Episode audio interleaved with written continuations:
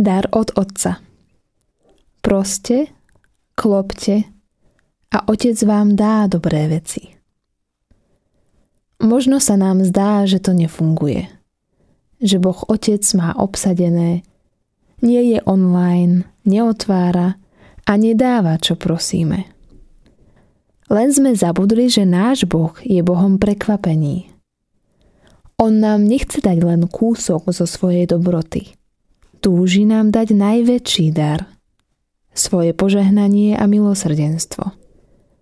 Viac, ako si vieme predstaviť, ako dokážeme uveriť. Chce nám pomôcť uskutočniť svoje sny, ktoré s nami má. Naplniť svoj plán lásky, ktorý pre nás pripravil. Ba dokonca nám chce dať ešte viac. Chce aj nás urobiť požehnaním pre iných. Aby sme boli ako náš Otec, ktorý dáva len samé dobré veci.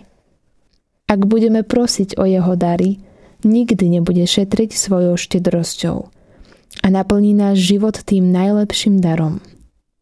Sebou samým. Oče môj, ty si Boh prekvapení. Aj keď často sa mi zdá, že prosím a ty nepočuješ, že klopem a ty tam nie si.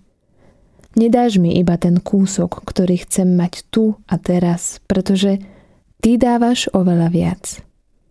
Chceš mi dať všetko a iba to najlepšie. Posilňuj moju dôveru a vytrvalosť prosiť o dary, ktoré mi chceš dať. Urob ma darom pre iných.